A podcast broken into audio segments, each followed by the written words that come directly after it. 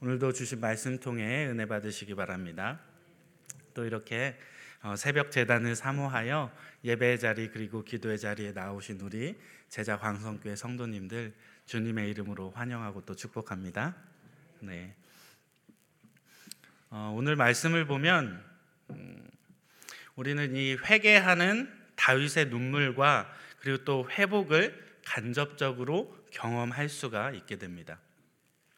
이 말씀 속의 주인공뿐 아니라 사실 우리 역시도 우리가 범죄했을 때 어, 하나님 앞에 엎드려 회개한다면 우리 역시 회복될 수 있음을 분명히 보여주는 우리에게 굉장히 희망이 있는 또 은혜가 있는 그러한 말씀이라고 할 수 있습니다.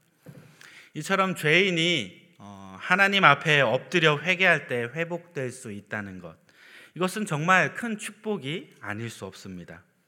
오늘 이 새벽에도 어, 하나님 앞에 간절히 부르짖으시고 또 회개하심으로 우리 믿음의 돌파를 이루시고 또한 어, 영적인 회복과 평안을 누리는 저와 여러분들 되시기를 축복합니다. 네, 오늘 저희가 살펴본 말씀은 시편 6편 말씀인데요. 어, 오늘 본문에서 다윗은 어떠한 질병과 대대적인 압제로 인해서 정말 죽을 것만 같은 그러한 상황 가운데 탄식하면서 이렇게 하나님의 구원을 아주 간절하게 구하는 그러한 모습들이 보입니다. 그리고 결국에 다윗은 어, 말미에 가서 하나님의 은혜와 회복을 경험하고 있는 것을 우리는 볼 수 있게 되죠. 이러한 내용 때문에 어, 이 시편 6편은 초대교회 전통에 따라서 총 7편의 이 참회 시 중에 첫 번째 참회 시 아주 대표적인 참회 시 라고 불릴 수 있습니다. 참회시를 다른 말로 하면 뭐냐면 회개의 시편이에요. 회개의 시편. 그래서 오늘 본문 초반부를 살펴보면 이 다윗이 원수들의 이러한 위협과 피난의 그러한 여정 가운데 이 고생을 너무나도 심하게 해서 이 육체적으로나 그리고 감정적으로나 굉장히 쇠약해져 있음을 우리는 볼 수 있습니다. 특별히 1절 말씀을 살펴보면 다윗은 이 자기가 경험하는 현재의 고난들이 어, 자신이 하나님께 범죄했기 때문에 어, 하나님 앞에 큰 죄를 지었기 때문에 하나님께서 자신에게 주시는 징계라는 것을 아주 잘 알고 있었어요. 어, 우리 함께 1절 말씀 같이 한번 읽어볼게요. 시작. 여호와여 책망하지 마시오며 주의 진노로 나를 징계하지 마옵소서. 아멘. 이 본문에서 사용되고 있는 책망과 징계 이러한 단어 언제 사용되죠? 누군가가 아주 잘못을 했을 때 보통은 높은 사람이 낮은 사람에게 그죠? 힘이 있는 사람이 힘이 없는 사람에게 행사할 수 있는 것. 이게 바로 이 책망과 징계라고 할 수 있습니다. 그럼 여기에서 오늘 본문에서 힘이 있는 분, 강한 분은 누구일까요? 네, 감사합니다. 바로 하나님이시죠. 그런데 이 하나님께서 왜 이 책망하고 징계를 하고 계신 것 계신 것일까요? 이 말씀 통해서 유추해 보면 그분이 굉장히 지금 진노하고 있어요. 그죠? 굉장히 분노하셨어요. 그랬기 때문에 분노의 책망 그리고 진노의 징계를 행하고 계시다는 것이죠. 여기서 책망하다, 징계하다라고 쓰여진 이 히브리어 원어를 살펴보면 야카 그리고 또 야샤르라는 단어가 사용되는데요.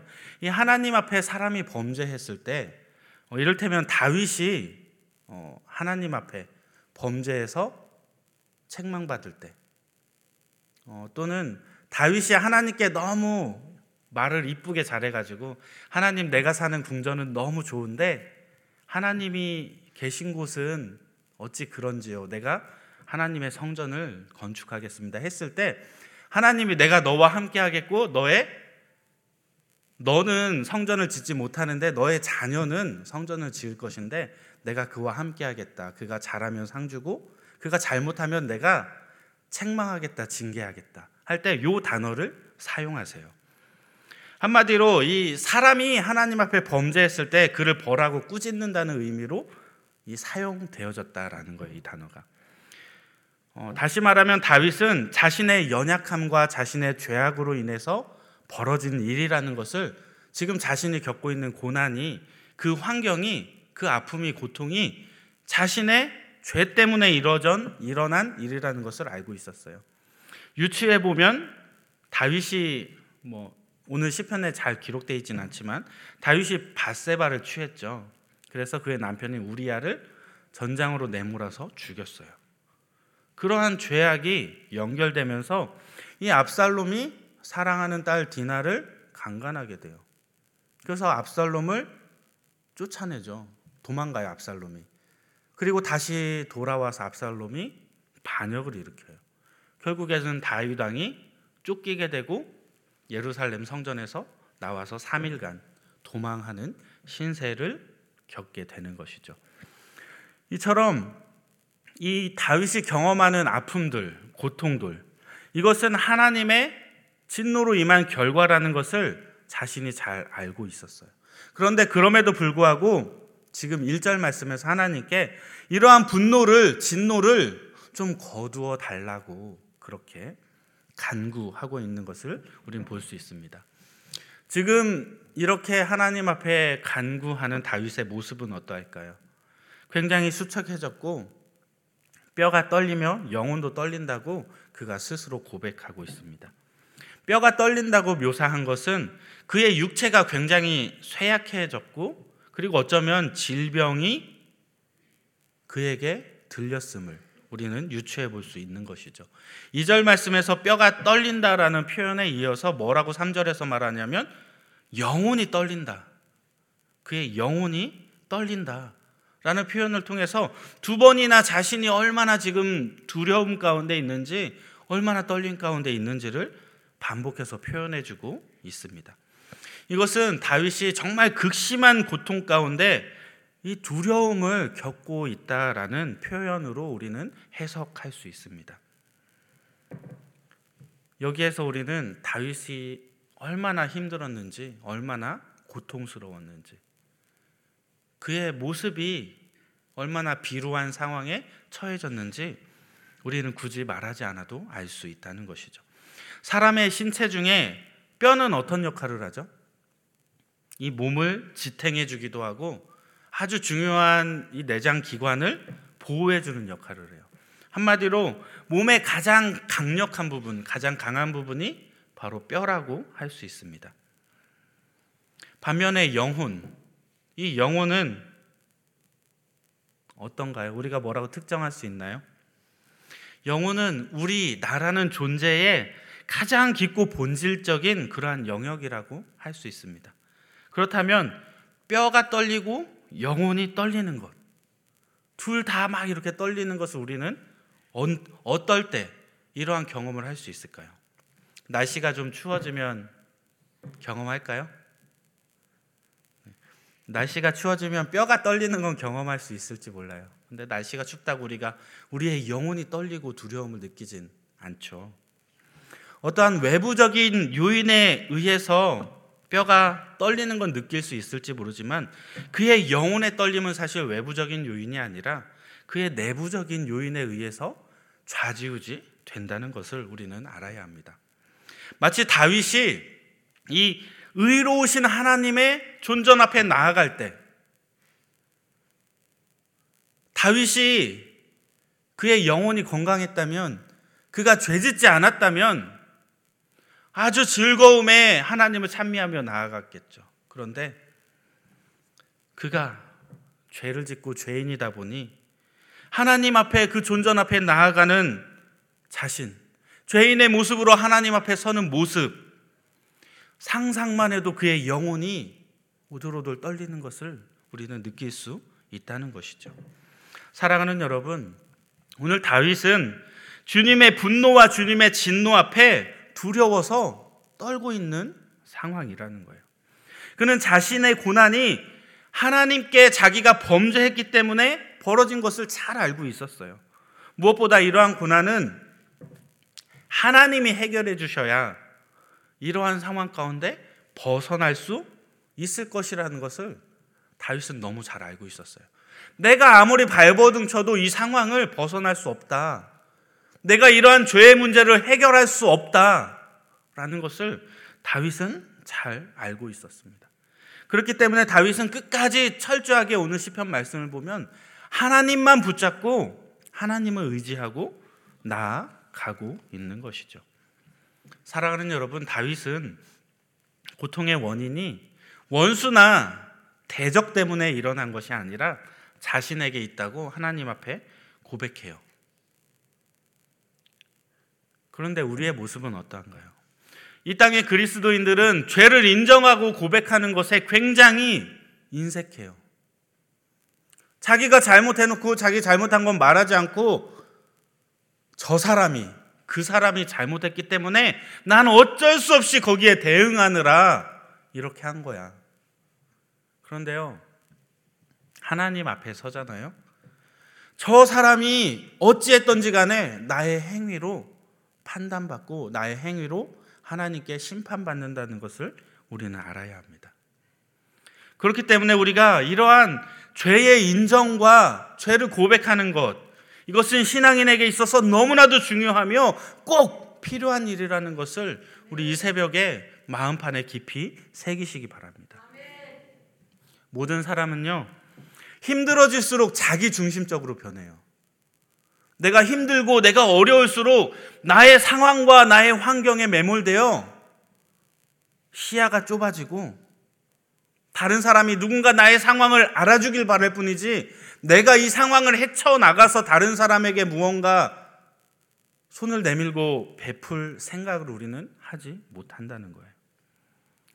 그래서 문제의 원인이나 문제의 해법을 우리는 생각하지 못하고 고통의 터널이 점점 점점 길어져서 하나님 내가 언제까지 이 힘든 고난의 길을 가야 합니까?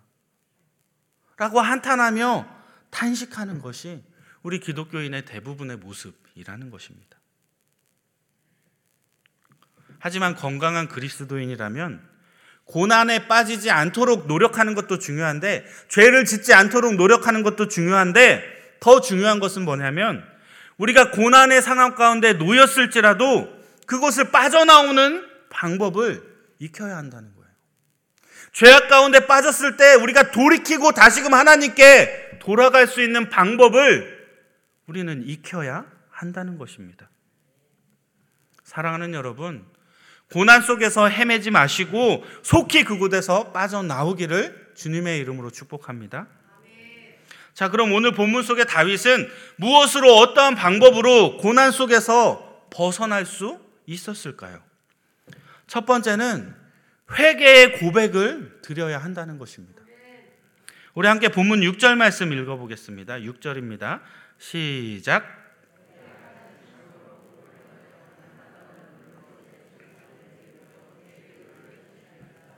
아멘. 오늘 본문 속에 다윗이 무엇을 하고 있습니까? 그는 울고 있었어요. 수많은 눈물로 침상이 흥건히 젖도록 그의 요가 척척히 젖어 들어갈 정도로 그는 엎드려서 하나님 앞에 간구했다는 거예요. 다윗은 앞에서도 언급, 했듯이 분노와 진노로 자신을 징계하지 말아달라고 하나님께 간구하고 있어요. 그러면서 자신의 죄를 하나님 앞에 낱낱이 인정하고 자신이 지로, 지은 죄로 인해서 정말 자신이 징계를 받을 수밖에 없다는 것 또한 잘 알고 있었어요.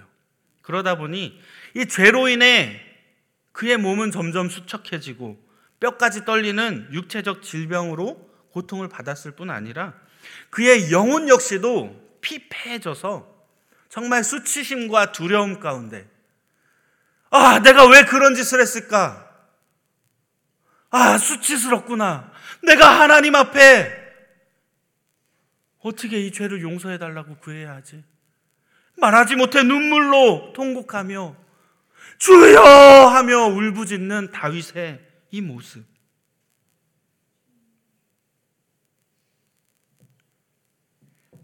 오늘 본문에는 다윗이 어떠한 죄를 지었는지 구체적으로 기록되어 있지 않아요. 그런데 어떤 죄를 졌는지 모르지만 우리가 확실히 알 수 있는 것이 있어요. 그게 무엇이냐면 죄의 결과는 그의 육체는 병들고 그의 영혼은 고통받을 수밖에 없는 상황을 초래하게 된다는 거예요. 사랑하는 여러분, 우리가 어떠한 죄를 졌는지 중요하지 않아요. 큰 죄, 작은 죄 우리는 나눌 수 있을지 몰라도 하나님을 보실 때 죄는 그냥 죄입니다. 죄는 우리의 육신을 좀먹고 우리의 영혼을 피폐하게 만들어 간다는 거예요. 이러한 가운데 다윗은 이러한 상황에서 벗어날 수 있는 방법으로 무엇을 택하냐면 자신의 죄를 인정하고 하나님 앞에 통곡하며 하나님의 자비와 하나님의 은혜를 구했다는 거예요.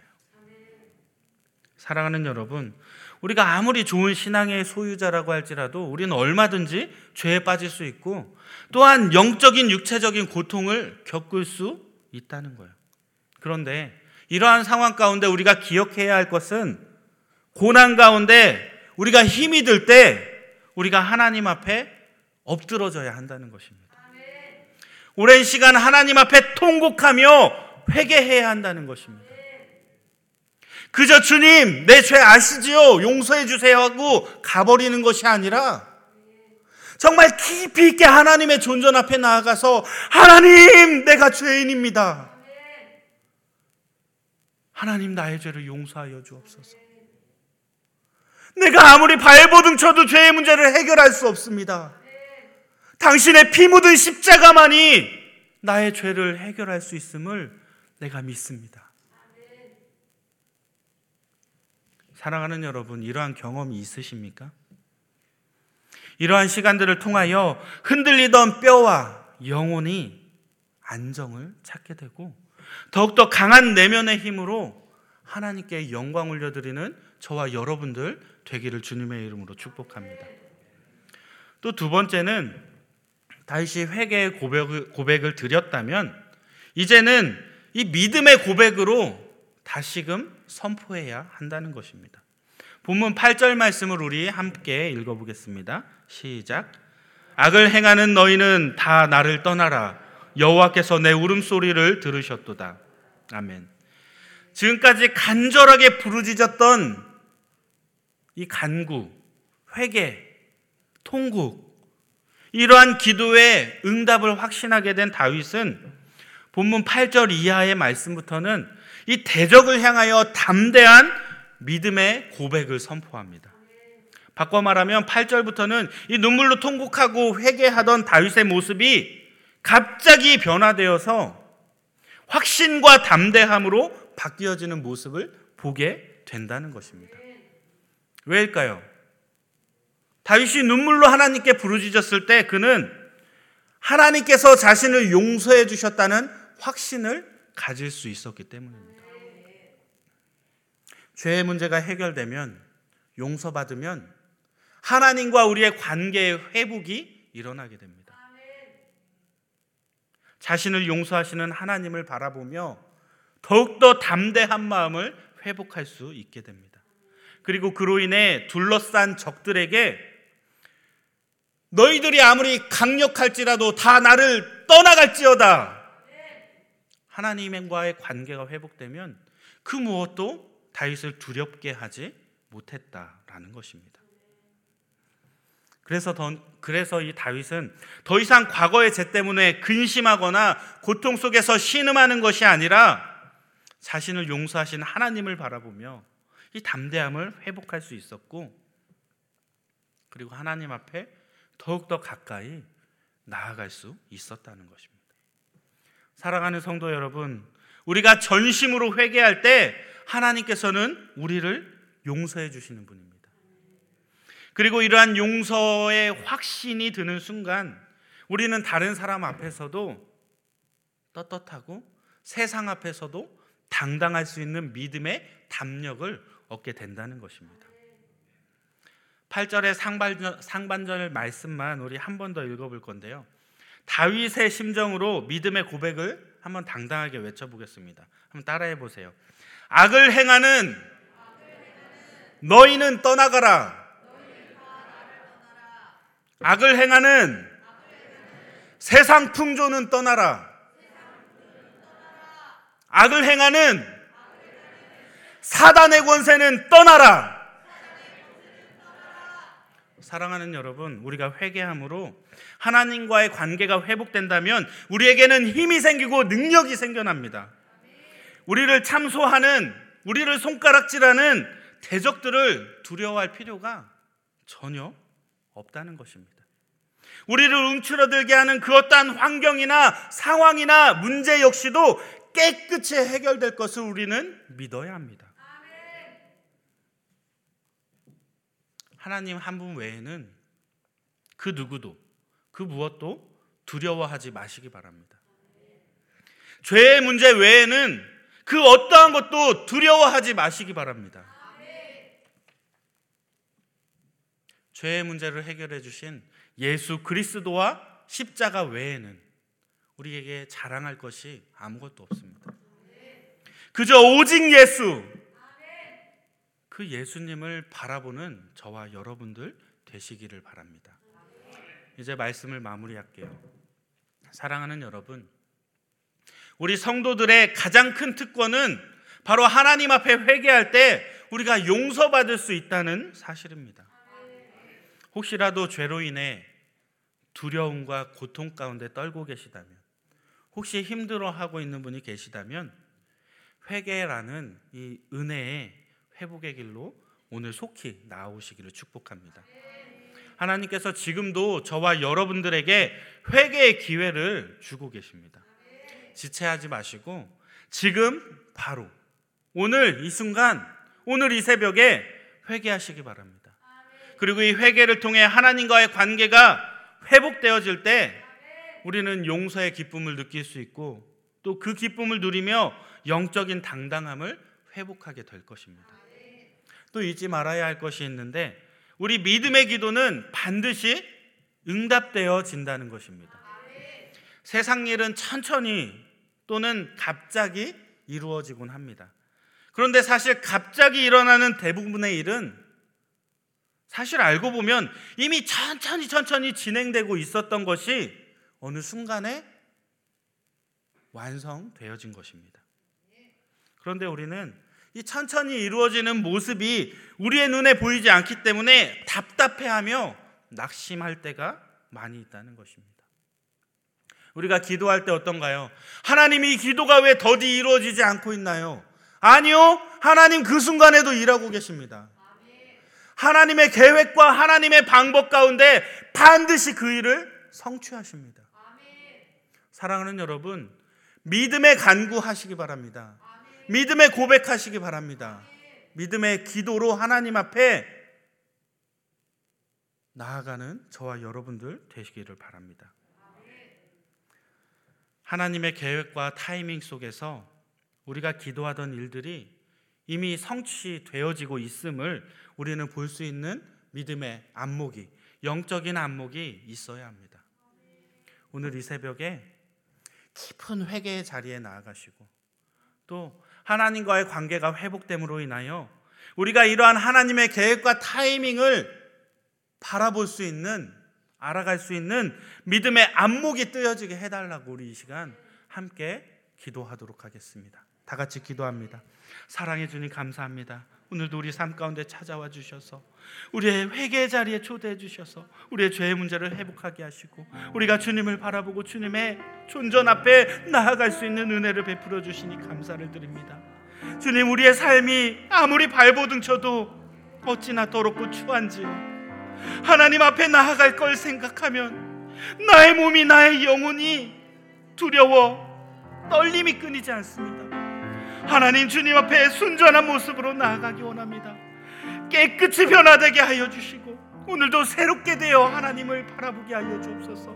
주님의 은혜 가운데 주님의 존전 가운데 다시 한번 회복의 은혜를 경험하는 은혜 누리게 하여 주옵소서.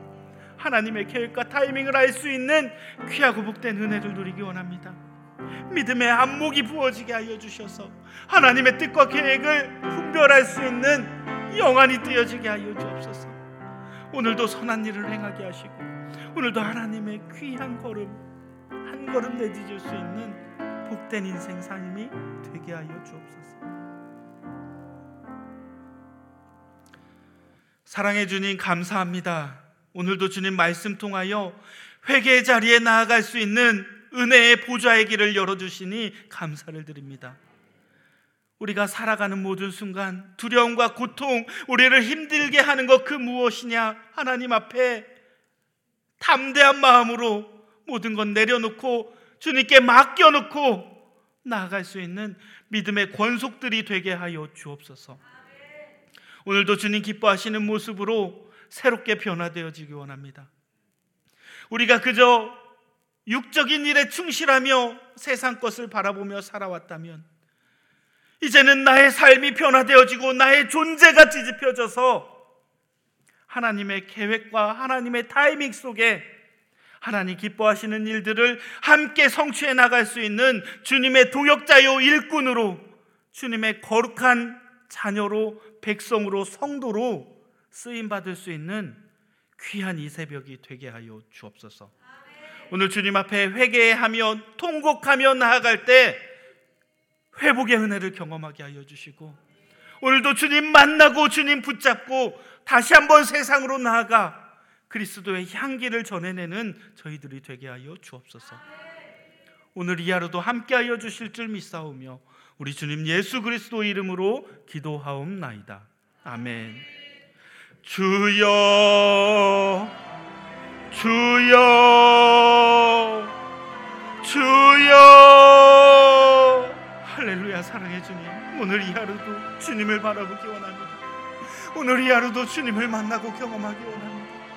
주님 성령으로 임재하여 주셔서 나의 마음이 뜨거워지게 하여 주시고 나의 마음이 회복되어지게 하여 주시고 나의 더러운 것들 추악한 것들 이 시간 다 주님 앞에 토설하여 깨끗이 변화되어지는 새로운 존재로서 덧입혀지는 오늘 이 하루도 또한 거듭나게 되어지는 놀라운 은혜를 경험하게 하여 주옵소서 오늘도 주님을 바라보기 원합니다 주님을 만나기 원합니다 나의 삶이 예배자의 삶이 되게 하여 주옵소서.